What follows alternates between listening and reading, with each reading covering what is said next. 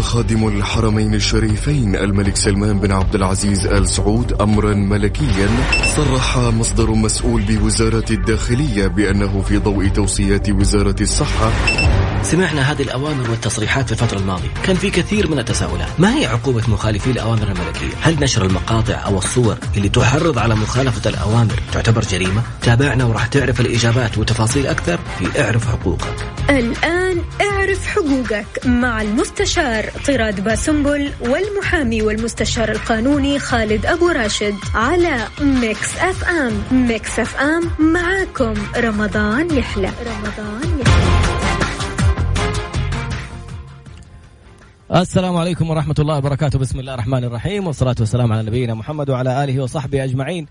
رب اشرح لي صدري ويسر لي أمري واحلل عقدة من لساني يفقه قولي، اللهم اجعلنا من الذين هدوا إلى الطيب من القول وهدوا إلى صراط الحميد. اللهم علمنا ما ينفعنا وانفعنا بما علمتنا وزدنا يا رب علما، عسى أن يهديني ربي لأقرب من هذا رشدا، على الله توكلنا، ربنا آتنا الحكمة وفصل الخطاب، ربنا آتنا رحمة من عندك. وعلمنا من لدنك علما. إن إن شاء الله لمهتدون. اليوم كمان نبغى نقرأ آية الكرسي. اليوم الموضوع مختلف. عن أي حلقة من حلقات البرنامج في تاريخ البرنامج. لأول مرة نناقش قانونيا قضايا السحر. كيف إثباتها؟ من يقع عليه؟ كيف تشتكي؟ فين تروح؟ هل بإمكاني أن أشتكي أحد على موضوع السحر في محكمة؟ مع المستشار القانوني المحكم الدولي المحامي خالد أبو راشد. أبو محمد تفضل. يلا آه بسم الله الرحمن الرحيم. الحمد لله رب العالمين والصلاة والسلام على نبينا محمد وعلى آله وصحبه أجمعين. أهلا وسهلا بك كطراد وبكل اللي بيستمعونا عبر إذاعة Mix FM وكل اللي بيتابعونا عبر مختلف وسائل التواصل سواء في حساب Mix FM أو في حساب طراد أو في حسابي. نبدأ اليوم الحلقة وهي فيها الكثير من التعقيد والكثير من الجدل. ليش؟ العنوان هو السحر. وكثيرا مثلا أو بعض الشكاوى تكون لدى الجهات الأمنية أو للشرطة أن فلان سحرني فلان قام بالسحر. وهذا الموضوع فيه الكثير من التعقيدات. و نادرا جدا في النادر جدا ما يناقش هذا الموضوع قانونيا عبر وسائل الإعلام. لذلك اليوم إحنا حنتحدث عن عدة محاور. حنتحدث عن المسحور هذا عنصر ومحور ومن قام بمثلا هذا السحر أو التوسط أو المتهم إن صح التعبير والساحر يبقى المسحور واللي مثلا تسبب في هذا الأمر أو توسط أو راح لساحر والساحر. هنتكلم عن وسائل الإثبات ونتكلم عن العقوبات الخلاف اللي حاصل. حنتحدث أيضا عن الشعوذة. في محور ثاني المشعوذين. والآن أنتم بتلاقوا في وسائل التواصل آآ آآ حسابات اللي يقرب الحبيب ويبعد القريب ويزوج مش عارف مين ويطلق ويسوي كل شيء في الحياة يعني موجودة في الحسابات هذه بتلاقوها. أيضا حنتحدث عن آه يمكن مرات نادرة أيضا المريض النفسي. وهل كل مريض نفسي يعفى من العقوبة؟ لأن كل هذه المحاور يعني إيه متداخلة. وكان الحقيقة أنا تركت تغريدة وهي إنه لو تم استنطاق الجني بسم الله الرحمن الرحيم. لو تم استنطاقه على على فرض هل قوله يعني يؤخذ به كدليل؟ إذا اليوم هذه هي المحاور الخاصة بالحلقة حقتنا. نعم بسم الله الرحمن الرحيم. يلا نبدأ. يلا. هذا مالتي سيستم اللي ابو كل شيء يسوي لك إياه ب 5000 أيوه هذا اللي في هذا في مرحلة في المحور الثاني اللي هو حق وسائل التواصل. كيف تمام؟ نثبت أن شخصا هو قد سحر؟ أيوه تمام. دائما في أي قضية جنائية لابد يكون في جريمة بعدين مجرم ثم أدلة. يعني ثلاثة عناصر. لازم يكون في جريمة ثم مجرم ثم أدلة الاتهام. طيب يعني مثلا في في جريمة الضرب. أو الاعتداء على النفس أو حتى القتل أو الاغتصاب لازم تكون في جريمة وهو الشخص المعتدى عليه. كيف نعرف أنه معتدى عليه؟ يجيب تقرير طبي أنه مثلا مصاب أتلف عضو طعنة انضرب تقرير طبي. وحتى لا قدر الله الواحد لو يعني القتيل بيكون في تقرير الطبيب الشرعي. إذا أصبح لدينا جريمة يبقى نبحث عن مين؟ نبحث عن المجرم. طيب.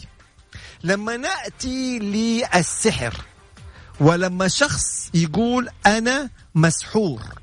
هذه أول جزئية. وطبعا هنا يعني مهم جدا إني أتقدم بكل الشكر والتقدير. لسعادة العميد متقاعد طلال الصيدلاني مساعد مدير شرطة جدة وكل الشكر أيضا والتقدير موصول لزميلي المحامي ثامر الشوة.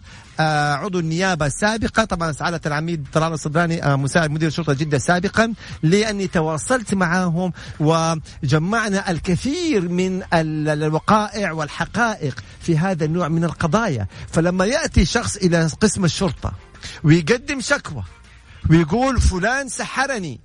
طيب هنا خلونا نوقف. ونقول كيف نعلم أن فلان مسحور؟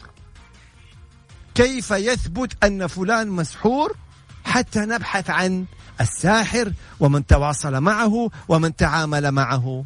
لما يأتي إنسان يكون مضروب أو معتدى عليه يكون في تقرير طبي. إنه تعرض لطعن لعيار ناري لخنق تقرير طبي. طيب المسحور هذا كيف نعرف إنه هذا إنسان مسحور؟ خاصة وإنه هذا الأمر فيه جدل كبير وفيه خلاف كبير سواء كان بين الفقهاء في الشريعة بين مثلا طب النفس. طبعا إحنا هنا رجاء نفرق تماما السحر موجود. وفي القرآن الكريم وصور وآيات نصت عليه وأمور وفي الأحاديث النبوية الشريفة والسحرة وعقوبة الساحر يبقى من حيث المبدأ. السحر موجود. هذا هذا هذه مسألة من ثوابت الشريعة. لكن إحنا نتحدث قانونا. قانونا كيف نثبت أن هذا الإنسان مسحور. حتى نبحث عن من قام بفعل ذلك. هذه الجزئية يعني صعبة جدا جدا. ومن هي الجهة المخولة التي تفيد بأنه هذا الإنسان مسحور؟ إحنا نعرف أنه هيئة الأمر بالمعروف والنهي عن المنكر هي التي تتولى بلاغات السحر والقبض على السحرة ومداهمتهم و... و... وعمل الكمين لهم وما إلى ذلك. طيب هذا السحرة موضوع آخر. لكن كيف نثبت أن الإنسان مسحور؟ يبقى هذا الجزء طبعا جدا آه صعب وإثباته بيكون صعب جدا. وبالتالي المعلومة اللي أبغى أوصل لكم هي لو واحد راح قسم الشرطة وذكر أن فلان سحره أو فلان قام بسحره هل نعلم جميعا أنه إذا ما أثبت ذلك من حق اللي أتهمه إنه يرفع عليه دعوى تعزير شرعا للشكوى الكيدية؟ يعني أنا لو أحد جاء واتهمني أنا قال خالد أبو راشد سحرني في قسم الشرطة. وما أستطاع أن يثبت هذا الاتهام حأرفع عليه قضية تعزير ويحكم عليه بالسجن لأنها دعوة كيدية.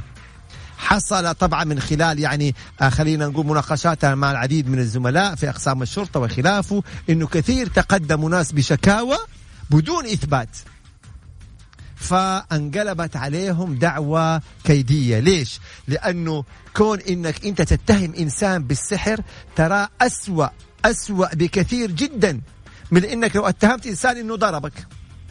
أو اتهمت إنسان إنه آه، شتمك. لماذا؟ لأنه هذه فيها تعزير ولكن لما تتهم إنسان بالسحر ما هي عقوبة الساحر؟ وما وربنا إيش قال على الساحر؟ وإيش قال على الشخص اللي يروح لساحر؟ فهذا اتهام عظيم جدا. يعني الشتم الضرب الاعتداء يعني وارد له عقوبة. ولكن السحر هذا أمر عظيم. الساحر يقتل. أوف. لما حنأتي للمحور الخاص بالساحر. طب والمسحور له اللي راح؟ جاي لك إذا المحور الأول كون إننا نثبت إننا مسحورين تراها قانونا فيها صعوبة كبيرة جدا جدا. حتقول لي عليه علامات مش عارف إيه كذا. هذا موضوع فيه له احتمالات كثيرة جدا. واحد. اثنين لما نأتي للشخص اللي نتهمه يطراد ونقول فلان سحرني. طيب عندك أدلة؟ إذا عندك أدلة روح اشتكي. ما عندك أدلة إياك أن تشتكي. كيف الأدلة تكون؟ هل في كاميرات مراقبة في المنزل مثلا؟ صورت شخص يأتي إلى المنزل ويرش موية أو مثلا يحفر في الأرض أو من دي الأمور يبقى ده ممكن دليل. اثنين إذا في شهود يشهد أن فلان ذهب أو فلانة ذهبت إلى فلانة أو منزلها أو كذا وقامت بعمل كذا وكذا. يبقى ده عندنا أيضا أو دليل. قالوا حروح أسوي له حسحرها حس... يعني إذا إحنا نتكلم إما بالإثباتات زي الكاميرات مثلا يطراد أو بشهادة الشهود أو بإقرار الشخص. إذا ما عندنا مثل هذه الإثباتات تشتكي الناس وتقول فلان سحرني على أي أساس؟ معنى هذا إنك أنت بتعطي له المجال إنه يرفع دعوة ثابتة عليك وهي التعزير شرعا للدعوة الكيدية. كان هنا في مداخلة جميلة بتقول طيب وإذا وجدنا في البيت سحر وهذا وارد والسحر موجود. يعني واحد وجد في بيته من دي الطلاسم الله يحمينا جميعا ولا قصاصات ولا يعني من دي المصايب الله يحفظنا جميعا. هذا موجود لكن كيف نثبت أن فلان هو, اللي هو من قام بذلك. عندنا إثباتات كاميرات تصوير شهود إقرار أهلا وسهلا. ما عندنا إثباتات يبقى في هذه الحالة يعني ننتبه تماما. نأتي للشق الثالث وهو الساحر. طبعا عقوبة السحر يطراد القتل. الساحر يقتل وهو كفر والعياذ بالله. إلا إذا استتاب. هنا بيقول لي هل يمكن أن نستعين بالشيوخ؟ هنا نرجع لسؤال كذا عرضي جميل جدا. هنا نفرق بين الشيوخ وبين الدجالين. الشيوخ الذي يأتي ويقرأ القرآن الكريم الرقية الشرعية وآيات الرقية الشرعية معروفة يبقى الحمد لله رب العالمين. إذا ما نفع ما يضر. هذا قرآن قرآن كريم فقط بالقرآن. آيات الرقية. فقط يبقى ده قرآن إن نفع فالحمد لله إن ما نفع ما ضر فهي إيه؟ آيات قرآنية. أما أن نستعين بالناس اللي يجي يعملوا لنا بخور ومدري شكله والأمور هذه لا.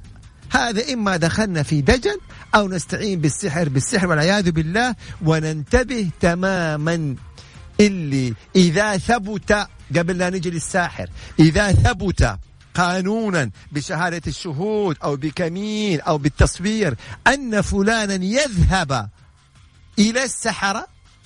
إذا ثبت قانونا أن فلانا يتعامل أو يتعاون مع السحرة فسوف يحكم عليه تعزيرا بالسجن وفقا لما يقدره القضاء. وما في شيء أنا رحت لساحر عشان فعل خير. ما في سحر خيري. سحر خيري ما في. كيف هذه حصلت؟ إنه سيدة من السيدات جاتني وقالت لي أنا يعني تعاملت مع آه ساحر. حسبي الله ونعم الوكيل. ليه يا أختي تعاملتي مع الساحر؟ والله أبغى أسحر زوجي. تسحري زوجك؟ ليه؟ لا تقول لي مو أنا أسحر هو فعل خير. أيوه أشرحي لي إيش فعل خير هذا؟ إنه هو يحبني. وإنه ما يطلقني. وإنه ما يتزوج علي. حسبي الله ونعم الوكيل.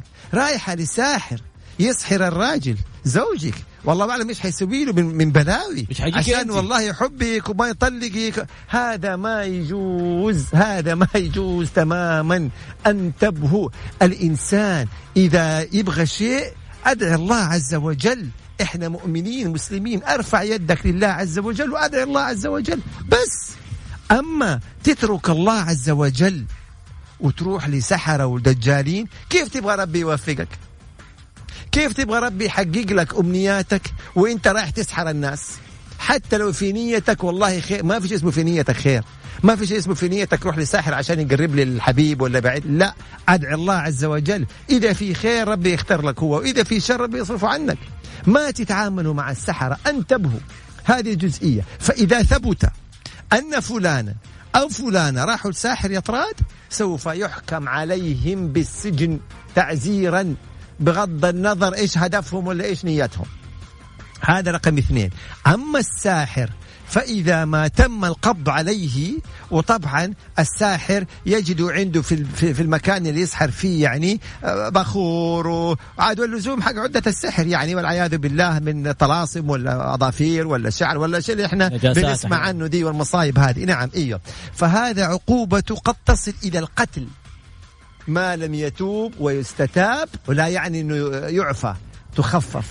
إذا تاب وإذا يعني تم استتابة وتاب وكذا تنزل ما دون حد القتل عقوبة عقوبة. ولا القتل. فمسألة السحر يا أخوان هذا كفر. كفر والعياذ بالله. والإنسان اللي يروح لساحر يعني يعني هذا أمر جدا جدا جدا جسيم. والحمد لله دولتنا وطبق شرع الله عز وجل فأي إنسان يروح لساحر والساحر نفسه ترى فيها إيش؟ فيها عقوبات كبيرة جدا تصل إلى القتل للساحر وأكيد تعزير ل اللهم صل على النبي اليمين للشخص اللي يروح. له. أيوة. أبو محمد بس في نقطة قبل ما تكمل. تفضل. نقطة جدا مهمة. مو كل راقي راقي. في ناس عندهم مرخصين برقية شرعية لأنه في مشكلة كبيرة إنه أشخاص يجي يقول لك أنا راقي شرعي ويجي يقول لك ألبس الخاتم ده خذي حطي هذه تحت أو المخدة. أو, أو قام بخنقة اللي يقرا عليها حصلت حوادث من هذا القبيل. فيعني قدر الإمكان إحنا يعني إيش؟ ننتبه لهذه الجزئية. طيب السؤال السؤال بالنسبة للأدلة. يقول لك أحيانا يأتي بالإنسان الذي يعني هو يرى إنه مسحور أو هذه مسألة اذا يعني جدلية إحنا لا ما, ما نخوض فيها نتكلم بالقانون.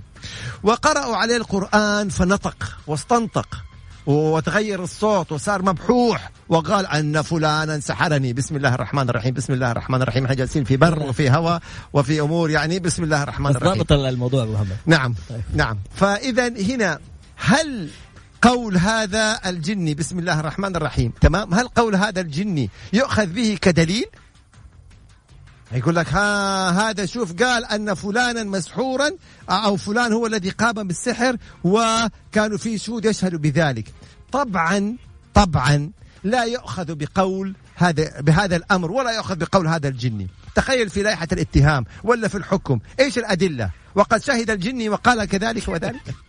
ما يجي. ما واحد إيش يضمن لنا هو فعلا هذا جني ولا هو أمر مصطنع ولا هو بالتفرقة ولا ولا طبعا إحنا نرجع نقول السحر موجود وورد في القرآن الكريم وهذه الأمور من الثوابت.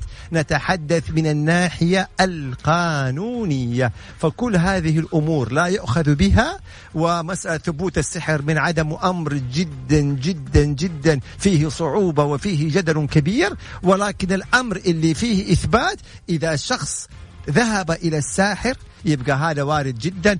إذا شخص أخذ من هذه الأمور الخزعبلات وراح بيوت الناس يضعها أو يروح عند القبور كما نشاهد في الإعلام ويضع من دي المصايب أو ثبت أنه راح البحر ويرمي. هذه الأمور إذا شاهدوه شهود نعم يتبلغ عنه ويتم معاقبته. والساحر طبعا سبق أنه تم القبض عليهم. والحمد لله رب العالمين. ودولتنا أيضا إيه مستمرة في هذا الأمر لأن العقوبة تصل إلى القتل أيضا. ما في لا مبالغة مبرر للذهاب إلى ساحر. لا تقول لي فعل خير ولا أنا أبغى زوجي ما يسيبني ولا أبغى زوجتي تحبني ولا من ذلك. أدعي الله عز وجل فقط لا غير. إياكم من هذا إيش؟ من هذه الأمور. ومسألة إنه فلان نطق واستنطق وذكر اسم فلان وتحصل فيها علوم وتحصل فيها لا سمح الله ممكن جرائم قتل ولا كذا انتبهوا. حتى الجان حتى الجان فيهم المسلم وفيهم الكافر.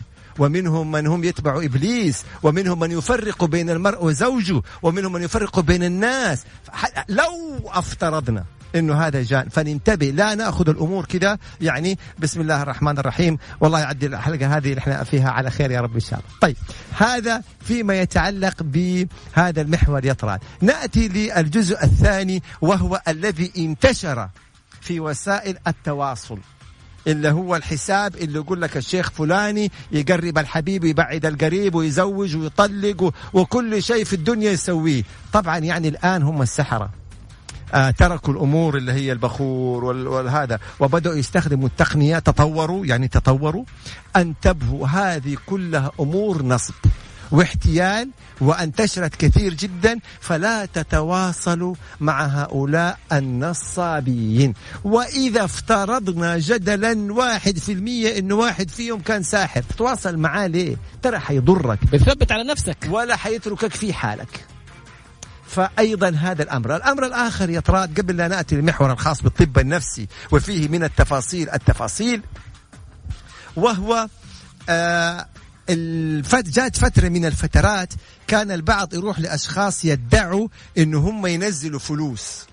كيف يعني ينزلوا فلوس؟ يعني تروح له يقول لك هيا شوف ويعمل لك 500 آه مثلا أوراق مالية كذا. فيقول لك هيا روح جيب لي مليون ريال وأنا أعمل لك هي 20 مليون ريال.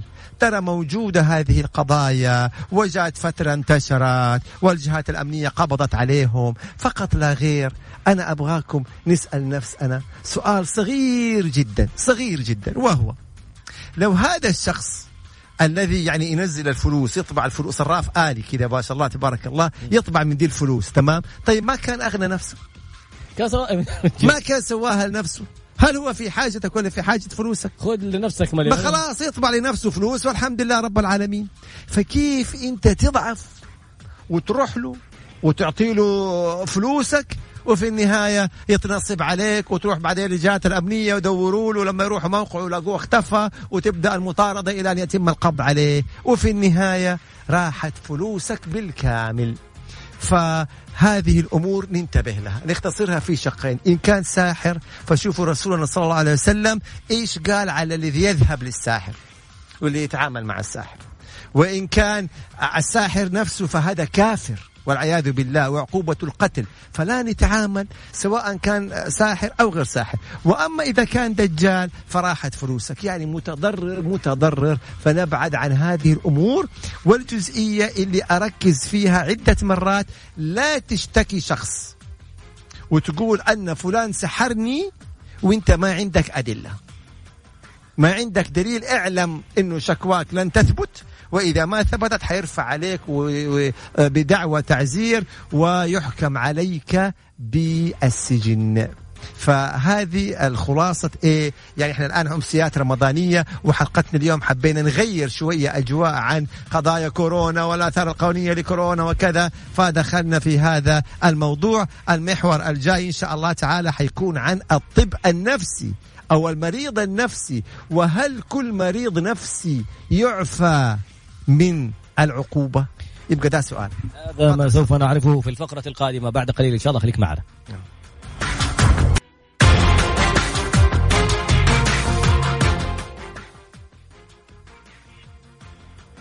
مرة أخرى عدنا مرة أخرى مع المستشار القانوني المحكم الدولي المحامي خالد أبو راشد والتفاعل رائع بصراحة في بابين الفواصل. ومؤذي تفاعل مؤذي أحيانا.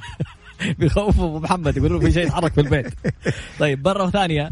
الموضوع في الفقرة الماضية كان عن موضوع السحر واثباته صعوبة إثباته. لازم يكون في دلائل واضحة يا كاميرات مصورة شخص جالس يمارس الشيء أو يضع شيء معين أو يرش شيء معين أو شهادة شهود يكونوا شاهدوا الشخص أو سمعوا اعترافه أو الشخص بنفسه جاء اعترف وقال والله أنا سحرت فلان.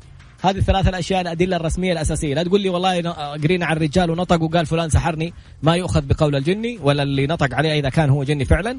ووصلنا في النقطة التالية إلى موضوع الساحر نفسه ممكن يصل فيه العقوبة إلى حد القتل. نعم. المسحور له اللي رايح يطلب السحر ممكن ينسجن.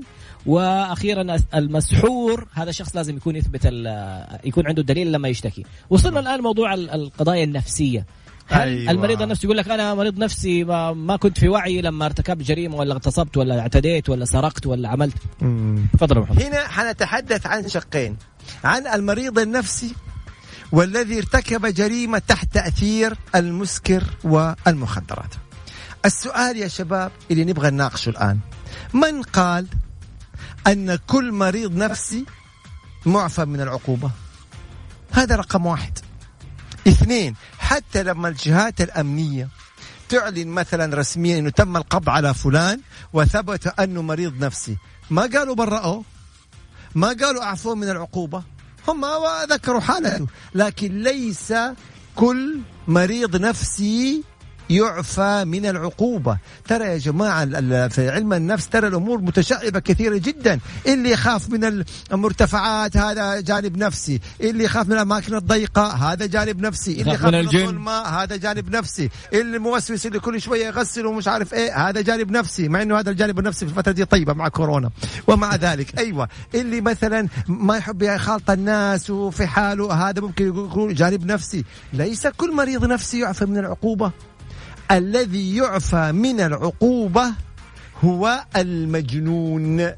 أو إذا كان في مرض نفسي لا يدرك تصرفاته ما يعرف إيش بيعمل. فقط لا غير. هذا ال هذا خلينا نقول النوع أو هذا المرض هو الذي يعفى من العقوبة المجنون. أو إذا كان مريض مرض عقلي بحيث أنه ما يدرك تصرفاته. من الذي يقرر ذلك؟ أيوه برافو عليك. كيف تثبت هذا؟ هنالك لجنة طبية صحية شرعية فيها من المختصين من الأطباء في المرض النفسي هم اللي يحال إليهم الذي يدعي المرض النفسي أو الذي يدعي الجنون أو الذي يدعي كذا تمام؟ إيه. ويكشف عليه وممكن يطلبوا حجزه في المستشفى. تحت المراقبة. أيام وأيام تحت المراقبة حتى يتحققوا. وهم من يصدروا التقرير. طبعا هذه لجنة مشكلة من الدولة. هم الذين يصدروا التقرير الذي يثبت ما إذا كان هذا الإنسان لا يدرك تصرفاته. مجنون. يعني تمام إيوه. أو عنده نوع من الأمراض ما ما يعرف إيش تصرفاته يبقى هذا الذي يمكن أن يعفى من العقوبة. أما بخلاف ذلك فكل هذه الأمور لا قيمة لها ولا تعفي من العقوبة. فقط المجنون أو من في حكمه اللي ما يدرك تصرفاته. فهذه المسألة مهمة جدا. أيضا نأتي لجزء آخر وهو طبعا يقول لي فاقد الأهلية اللي هو طبعا أكيد يعني عند حديث الرسول صلى الله عليه وسلم اللي هو الصغير حتى يكبر والنائم حتى يفيق حتى يستيقظ والمجنون حتى آه، يفيق. تمام اللي هم رفع عنهم القلم اللي هم رفع عنهم القلم. المهم في قضيتنا أو في موضوعنا القانوني الشخص اللي ما عنده عقل الذي لا يدرك تصرفاته هذا هو اللي ممكن إيش؟ إنه هو يعني ما يعاقب. طيب نأتي إلى اي جزئية أخرى. طيب إذا أنت بتقول الكلام هذا طيب السكران ليش تعاقبه؟ أو إذا شخص أخذ مخدرات وراح يعني والعياذ بالله في هلوسة وكذا وما هو داري عن شيء وقتل. ليش تعاقبوا ما هم هذول ما هم مدركين وما هم يعني إيش؟ ما هم بعقلهم ما هم واعيين ما هم عارفين إيش بيتصرفوا. لماذا يعاقبوا؟ إلا يعاقبوا وهذه تعتبر من الأمور المشددة للعقوبة. ليش؟ لأنه أنت لما كنت بعقلك تعلم أن هذا المسكر والعياذ بالله يذهب العقل. وتعلم أن هذه المخدرات والعياذ بالله تذهب العقل. فطالما انت تعلم ذلك ورحت وتعاطيت والعياذ بالله من هذه المسكرات ولا المخدرات يبقى تتحمل العقوبة سواء كنت بعقلك أو بغير عقلك. بل أن وزارة الداخلية أعلنت في الأخبار آه، في القناة السعودية على مر السنين أنه تم القصاص من فلان لارتكاب جريمة قتل وكان تحت المخدر وكان تحت المسكر ومع ذلك تم تنفيذ القصاص عليه. اذا الواحد لا يطمئن. أيوه جنت على نفسها. براقش. برافو.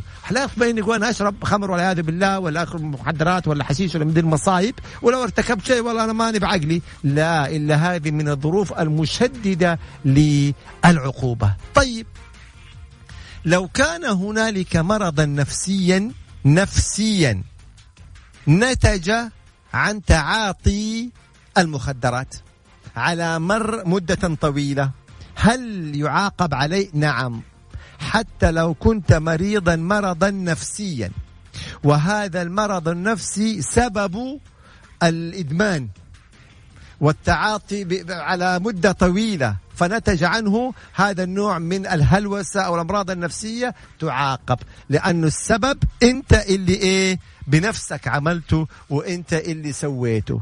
ف أيضا جزئية المريض النفسي ننتبه لها وأن ليس كل مريض نفسي يعفى من العقوبة فقط الغير مدرك الذي لا يدرك تصرفاته نهائيا. ممكن يعني ممكن مثلا الجنون ممكن الخرف. إذا إنسان بلغ من العمر مبلغه وأصبح يعني معاه مثلا مش زهايمر إنسى ويصحى وكذا لا خرف خلاص مسكين يعني الله يسر أمره. ما يدري عن تصرفاته. إذا نقول ها هكذا يعني المجنون ومن في حكمه وكذا فقط لا غير. هذا فيما يتعلق بالأمراض النفسية وفيما يتعلق بالسحر وأركان الجريمة والمسحور وكيف يثبت وكيف نثبت ال ال اللي يقوم بالذهاب إلى الساحر وكيف أيضا بالنسبة للساحر عقوباته. تحدثنا عن المشعوذين والدج طبعا أيوه. في أيضا جانب آخر اللي هو مو سحرة حقيقيين إنما دجالين. يعني يعمل لك بخور ويلا وحضروا حضروا وذهبوا ذهبوا ونصاب. طبعا أيضا ممكن إنه هو يعاقب عقوبته كساحر إن ثبت إنه ساحر أو إذا كان دجال نصاب فالسجن وراء السجن وراء. يعني كل هذه الأمور لا تأتي بخير نهائيا. فقط لا غير نرفع يدنا لله عز وجل. الله يمهل ولا يهمل. هو يعني أنا إذا رفعت دعيت ربي اليوم لازم بكرة يستجيب؟ هذا أمر عند الله عز وجل.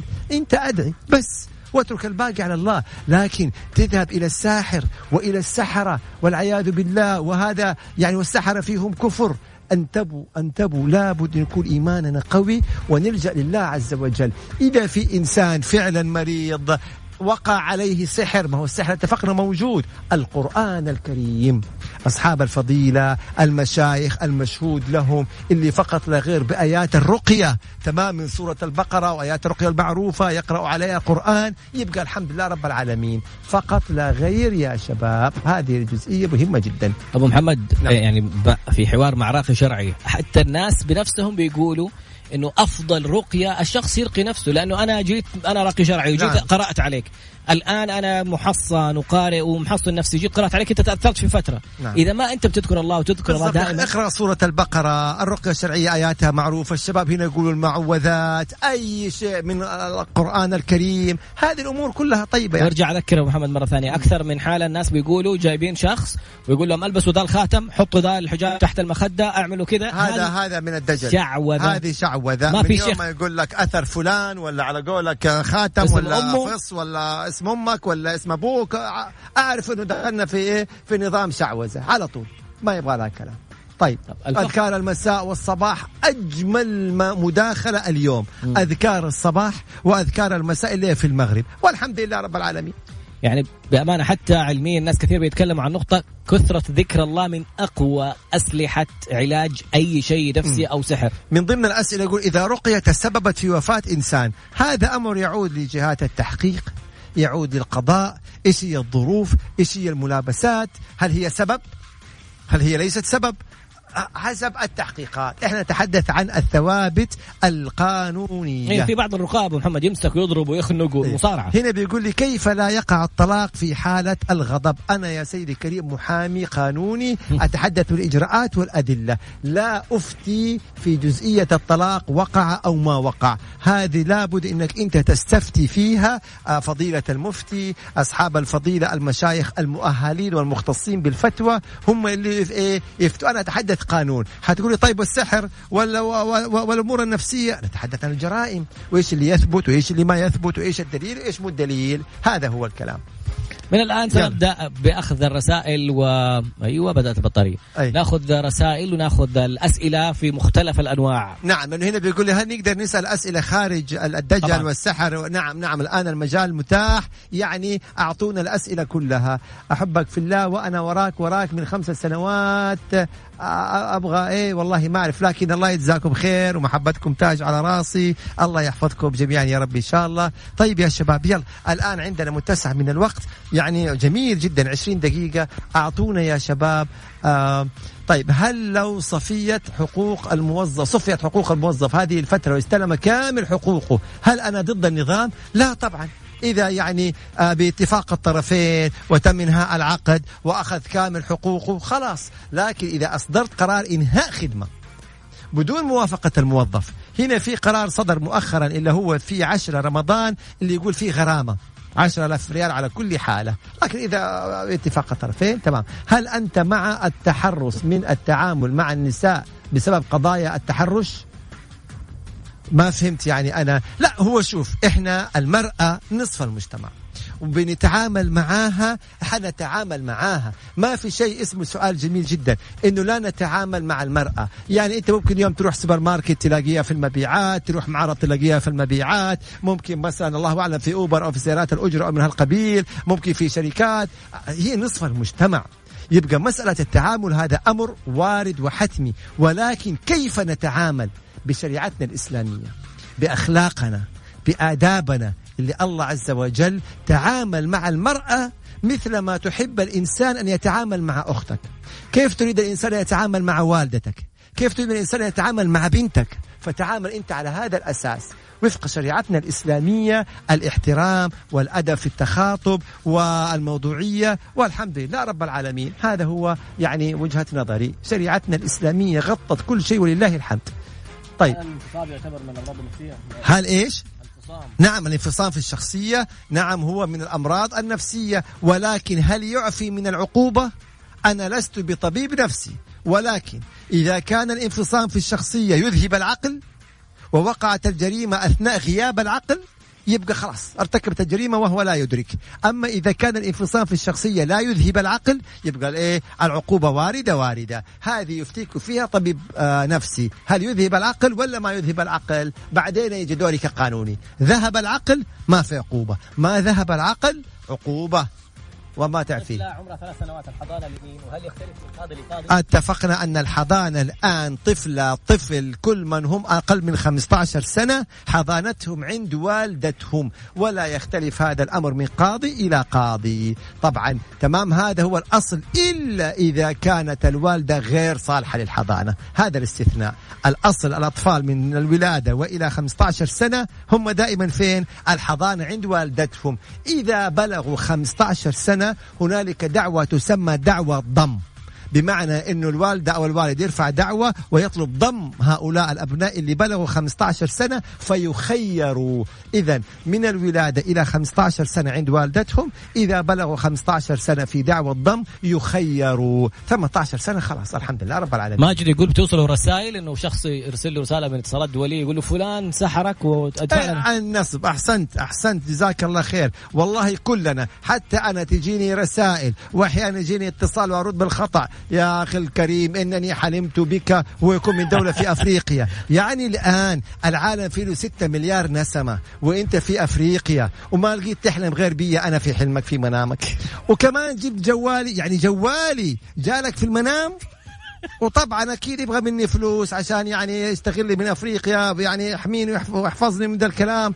أنتبه كلها دجل في دجل. قال إيه؟ قال حلمت فيك. يا طلعت. إيه تفضل طيب، أنت حصن نفسك عشان مو موضوع سحر موضوع ما شاء الله كذا بسم واحد الله الرحمن الرحيم. لا واحد بيقول لك ممكن لو سمحت مخطط الفيلا. طيب والله عيد ان شاء الله تمام. طيب. الموظفين التابعين للخدمة المدنية ومصلحة التقاعد آه أوكي الموظفين الحكوميين اللي في الجهات الحكومية لا يسري عليهم نظام العمل. نظام العمل يسري فقط لا غير على مين؟ على القطاع الخاص فقط لا غير. الحكومة يتبع الخدمة المدنية ما له علاقة بقرارات وزارة الموارد البشرية الخاصة بالمادة 41 من اللائحة التنفيذية لنظام العمل. هذه تع- تعنى بمين؟ بالشركات فقط لا غير. سؤال جميل. يقول لك أنا طيب، مقيم ولكم أج... الشكر. إيه؟ مقيم أجبروني على إجازة وطلبوا مني أوقع على راتب 300 ريال مع إنه راتبي 2300 رفعت رفضت أوقع بلغوني بالفصل تحت القوة القاهرة. ابدا. إذا ب- فصلوك فهذا فصل باطل.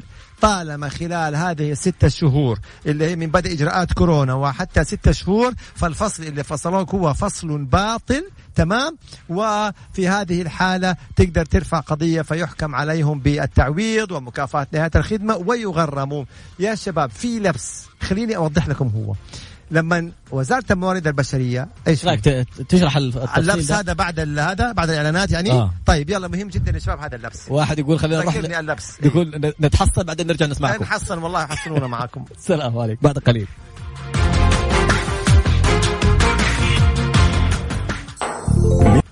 حلو عدنا مرة أخرى مع المستشار القانوني.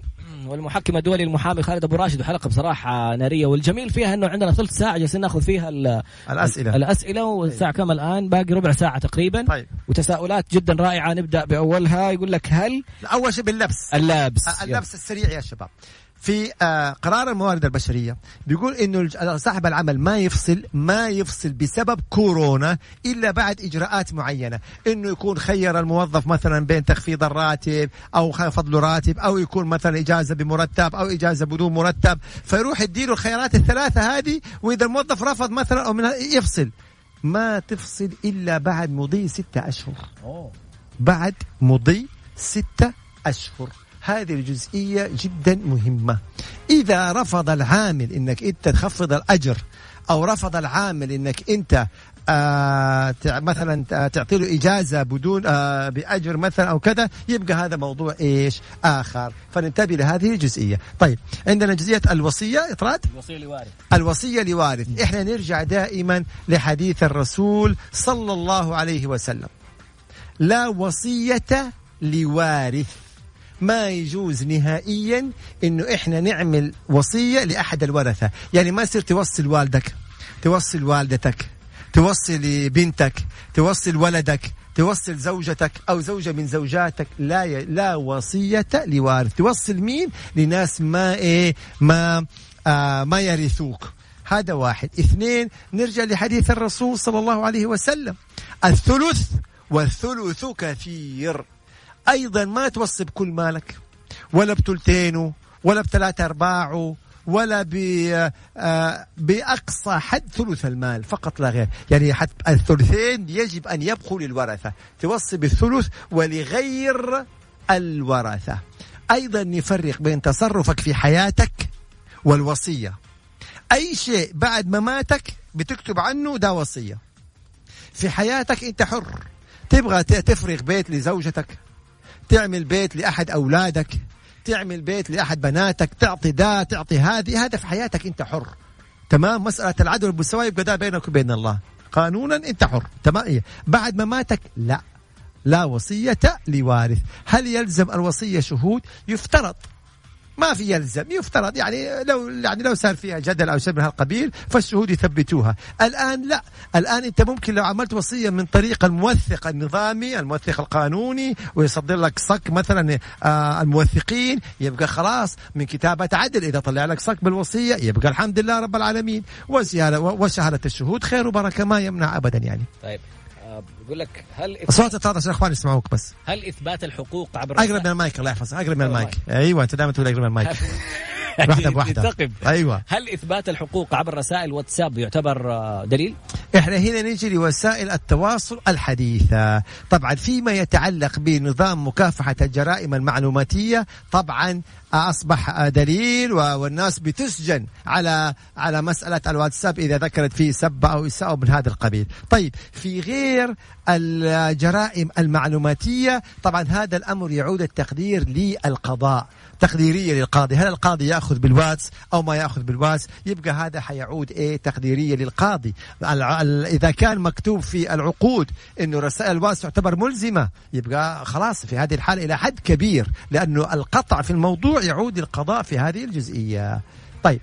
رساله ثانية يقول لك هل تصوير المحادثة بين الساحر والمسحور له اللي بيطلب السحر تعتبر دليل؟ إحنا ندخل في الأدلة، نعم إذا صور تصور محادثة يعني مشاهدة عن طريق الكاميرات أو أو كمين أو من هذا القبيل من قبل الجهات الرسمية طبعا دليل، التسجيلات هذه يعود تقديرها للقاضي، تمام؟ شهادة الشهود، كاميرات التصوير، هذه كلها ممكن تدخل في الأدلة. آه، الطب لا يعترف بالسحر إحنا قلنا أحسنت إحنا قلنا في بداية هذه الحلقة أن مسألة ثبوت الإنسان مسحور أو غير مسحور فيها جدل ما بين الطب وما بين فقهاء الشريعة الإسلامية. لذلك إحنا ما ندخل في هذا الجدل. إحنا نتحدث كقانون كمحامين. إيش اللي يثبت لي إنه فلان مسحور؟ من الذي له حق أن يصدر تقرير ويقول لي إنه فلان مسحور؟ طب وإذا ثبتوا ان فلان مسحور هل عقله غايب أو عقله مو غايب؟ لذا هل كل مسحور مجنون؟ لا طبعا. لذلك إحنا نقول قانونا العبرة بالتقرير الطبي النفسي الذي يصدر من الجهة المختصة من اللجنة الطبية الهيئة الصحية الشرعية اللي هي إيه؟ مشكلة لهذا الغرض. هذه الجزئية يعني مهمة. يقول هل سمعت عن قصة اللي قرأت الفنجان اللي حكموا عليها بالقصاص؟ لا والله. ما سمعنا بهذه هل القصة يصل الموضوع للقصاص عشان تقرأ فنجان؟ يعتبر سحر؟ ما أدخل ما أبغى أفتي يعني هذه فيها تفاصيل الله أعلم وقعت على عدم تجديد عقدي في فبراير قبل ما يصير الأشياء هذه كلها، هل بإمكاني إني أقول لهم لا بعد ستة شهور خلوني ولا تكملوا جددوا ما؟ فهمنا كيف وقع على عدم التجديد؟ عدم موافقة إنه ابلغوه ما حنجدد عقدك. خلاص. انتهاء عقد. خلاص هذا انتهاء عقد. برافو يا طلال وضح لنا يا طلال الفرق بين إنهاء العقد وانتهاء العقد إنه انتهاء العقد بكورونا ولا بدون كورونا أنت عقدك حينتهي في الفترة انتهت مدته. شكرا. خلاص. ما أبغى أجدد معاك انتهى الموضوع. برافو. أما إنهاء العقد يعني الفصل هذا غير. نفرق بين الفصل وبين عدم التجديد. كل القرارات التي صدرت نصت على إنهاء العقد على الفصل. لم تنص على عدم التجديد. طالما ما نص أي شيء ما نص على القرار يبقى الأصل في احكامه لنظام العمل. ليه تضحك يا طراد يبغوا يقاضوني عشان علق البث؟ أيوه. نطالب تراد بالتعويض على المعلومات اللي فاتت. حقكم. حقكم. هذه فيها ضرر. وممكن لا سمح الله الواحد راحت عليه معلومة. ده- إيه، وكلوني.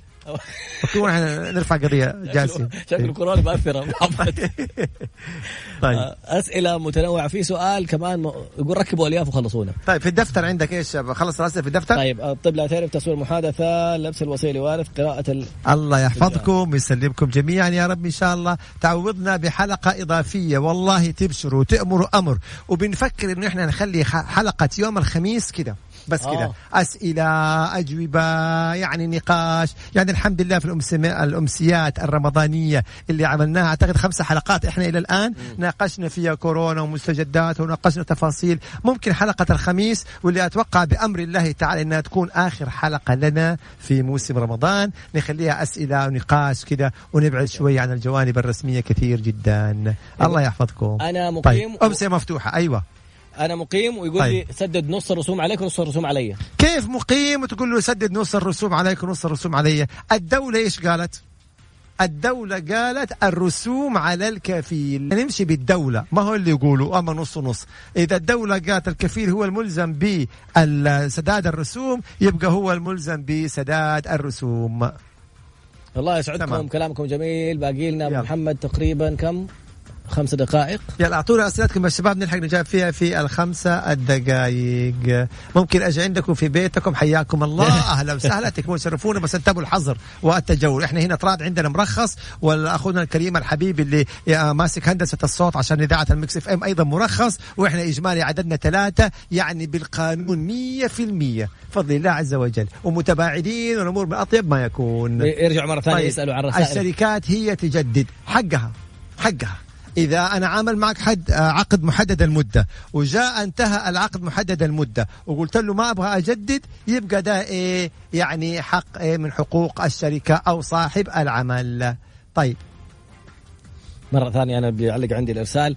آه، ممكن تسمع الحلقة كاملة مسجلة على Mix FM SA dot com على موقع Mix FM الكتروني أو تحمل تطبيق Mix FM Radio الحلقة الآن تشاهدها صوت وصورة على حساب خالد أبو راشد في تويتر. okay. مسجلة صوت وصورة موجودة في ال story عندي في إنستغرام على طراد underscore B T R A D underscore B طبعا هنا في سؤال مهم جدا بالنسبة لشركات تقسيط السيارات. شوفوا لم يصدر قرار يلزم شركات تقسيط السيارات بعدم المطالبة أو بتأجيل المطالبة. ما صدر قرار. فطالما ما صدر قرار يبقى الأصل أنه يحق للشركات أنه هي تطالب بسداد رسوم الأقساط أو الكمبيالات أو السندات لأمر. كذلك للمدارس الخاصة. غريبة ما جاني سؤال الأسبوع هذا في المدرسة الخاصة. كل حلقة تجي لي. إيه طالما ما صدر قرار يبقى الأصل المطالبة. تمام؟ طيب. إساءة إساءة الممرضين للمرضى. لا كيف يعني؟ هو هذا سؤال عام. بالعكس الممرضين لهم التقدير ولهم الاحترام ولهم كل الشكر على الدور والجهد اللي بيقومون. نعتبرهم اليوم من الجنود. إحنا في حرب مع كورونا وهؤلاء جنود في الصف الأول في مواجهة كورونا. أما إذا أحد هؤلاء الممارسين الصحيين. يعني مثلا أخطأ أو تجاوز وهذا أمر وارد في كل مهنة. يبقى في نظام ممارسة المهن الصحية اللي بتكون فيها عقوبات على هذا الشخص اللي خالف. أيضا إذا التجاوز بلغ إلى مسألة السب أو الشتم أو الاعتداء يبقى دخلنا هنا في جريمة جنائية. جريمة جنائية يبقى دخلنا في خلاص إتقاضة هذا هو يعني. تمام. طيب. اللي يستقيل يأخذ مكافأة نهاية الخدمة. إحنا قلنا هنا حسب نظام العمل. متى استقال؟ إذا استقال خلال سنتين من عمله ما له مكافأة. إذا استقال ما بين سنتين إلى خمس سنوات له ثلث المكافأة. إذا استقال ما بين خمس سنوات إلى عشر سنوات فله ثلثي المكافأة. إذا استقال بعد عشر سنوات فله كامل المكافأة. كان لديك تبغى تقول كلمة أو شيء من هذا القبيل؟ والله كانوا بيسألوا مرة ثانية بس عن موضوع رسائل الواتساب هل هي تعتبر دليل؟ أنت جبت السيرة. إحنا يعني هنا وضحنا التفاصيل. في نظام مكافأة الجرائم المعلوماتية طبعا دليل في غير ذلك يعود التقدير إلى القضاء. لا يختص من المجنون شرعا طبعا لا يختص من المجنون شرعا. آه بسبب فقدت شخص وهو شخص مجنون في أين المشكلة؟ ما فهمت أنا إيش السؤال لكن نعم إذا ثبت أن الإنسان مجنون هذا ربنا عز وجل والحديث الشريف للرسول صلى الله عليه وسلم. يعني المجنون هذا مرفوع عنه القلم خلاص ما يعني آه، كيف نحاسب إنسان هو مجنون؟ هذا شرع الله عز وجل وعلى فكرة حتى هذا في أيضا في الدول الأخرى اللي ما تطبق الشريعة والدول الغير مسلمة والدول الأوروبية وغيره مجنون يا جماعة كيف تعاقب مجنون؟ فهذا نعم هذا أمر وارد يعني. بس إذا ثبت إيش؟ إذا ثبت هذا الجنون. طيب آمين ربما يتكرر. لا برافو. ما هو هنا المجنون مين المسؤول عنه. لابد أن تكون مسؤولة عنه جهة إما كمستشفى متخصص أو إذا كان أهله لأنه ممكن يعاقب المسؤولين عنه.